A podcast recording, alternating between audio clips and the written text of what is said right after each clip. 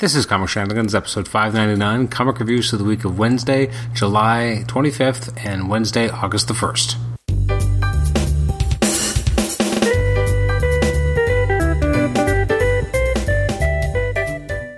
Welcome to the Comic Shenanigans podcast. I'm Adam Chapman, your host. This is episode 599. That's right, it's the one before the big one, before 600, as we're talking about releases for the week of Wednesday, July 25th, and Wednesday, August the 1st. Usually I would tell you all about all the different books that came out for the previous week, but since we're doing a double episode with the reviews from two different weeks, that's actually not going to happen, just because that, that would take a long time to tell you about all the books I did not read um, from the last couple of weeks, and I'd be lifting off, listing off selected titles for the, what, 49 releases. So I'm not going to do that.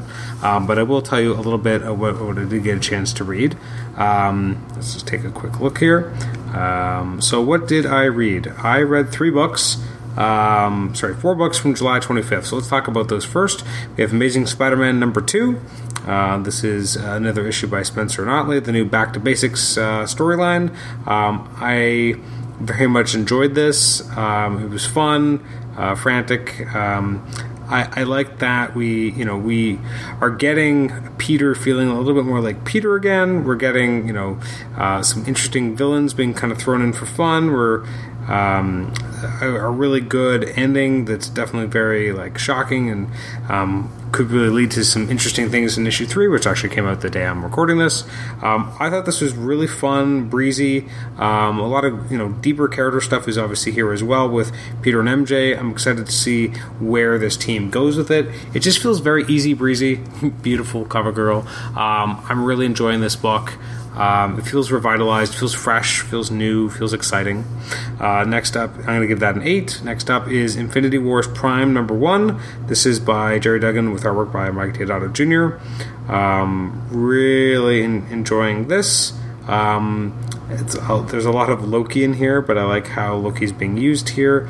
Uh, he's trying to understand things. We have um, an interesting kind of interaction between Doctor Strange and uh, Adam Warlock, which is really kind of interesting and says a lot about what we're maybe going uh, later. And I like the idea that we're dealing with Kang as well. And there's just so much going on. There's a big climactic thing that happens with Thanos here uh, at the hands of Reign, which is really interesting as well. Um, this was this was a really good start. I think I've been enjoying almost all of the Gerry, Gerry Duggan written uh, Infinity War stuff, or the stuff coming up to Infinity Wars. It's definitely feels like a really big universe shaking ideas and um, storylines, and I'm really excited about all the crazy stuff we're going to be getting. Um, so I really dug this as well. I'm going to give it another eight because that's my favorite number apparently. Uh, next we have uh, Punisher um, which was really entertaining. Punisher 228 by Rosenberg, Matthew Rosenberg, and I guess Guiu Vilanova. And this was interesting again, seeing the heroes trying to stop uh, Frank Castle and him just trying to be resilient and fighting against Iron Man, and uh, finally going face to face with James Rhodes and eventually uh, taking off the armor and being arrested um, and going to jail, or maybe not because someone shows up and uh, needs to pick him up, and that that we'll get to see where where the war begins anew in a new relaunched version of the Punisher. Um, so I really dug this. I thought it was a very solid, enjoyable read.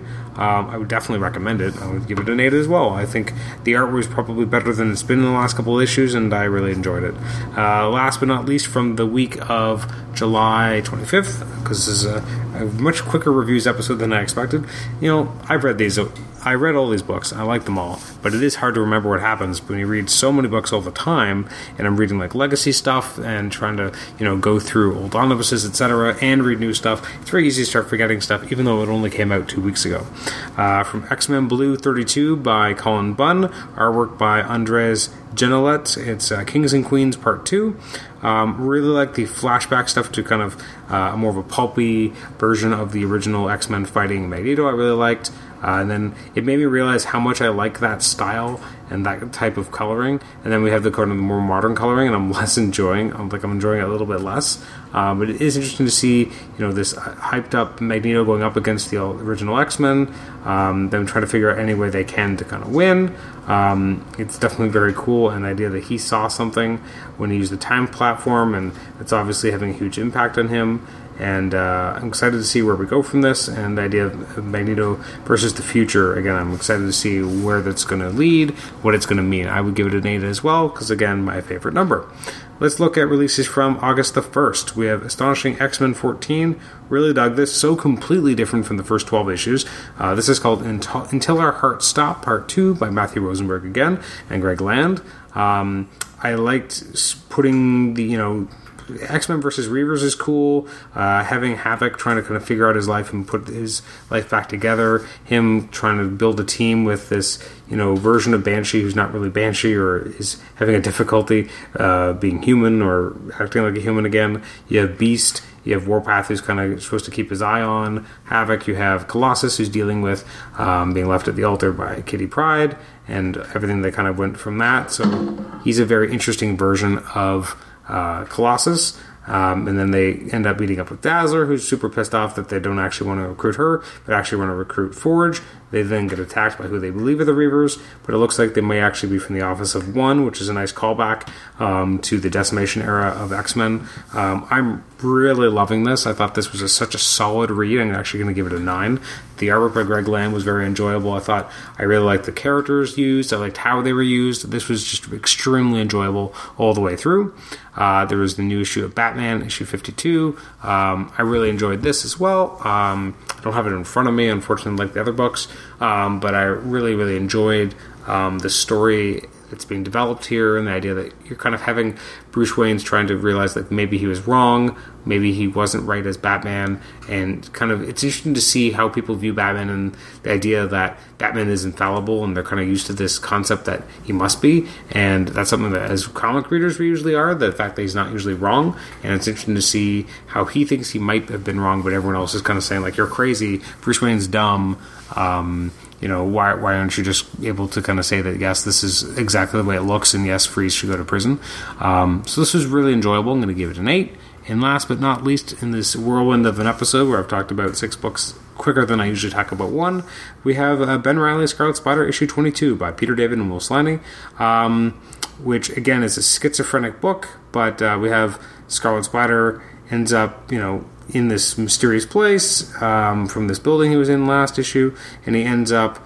Um, you know, at the, at the, hands of this initiative, they then take him out pretty quickly, and they uh, put him somewhere secure. And then you have later on, you have Ben Reilly show up at this place, and he uh, sees Jezebel, uh, sorry Jezebel, and he argues with her, and gets confronted by this other guy who was already the one that uh, Kaine was kind of uh, who told everyone to kind of put Kaine somewhere secure. And it turns out his name's Gabriel, and he's the angel, and he has a bit of a diatribe. He, he explains, and then he gives Scarlet Spider or Kaine back to Ben Reilly, and then they leave and I guess go back to their lives.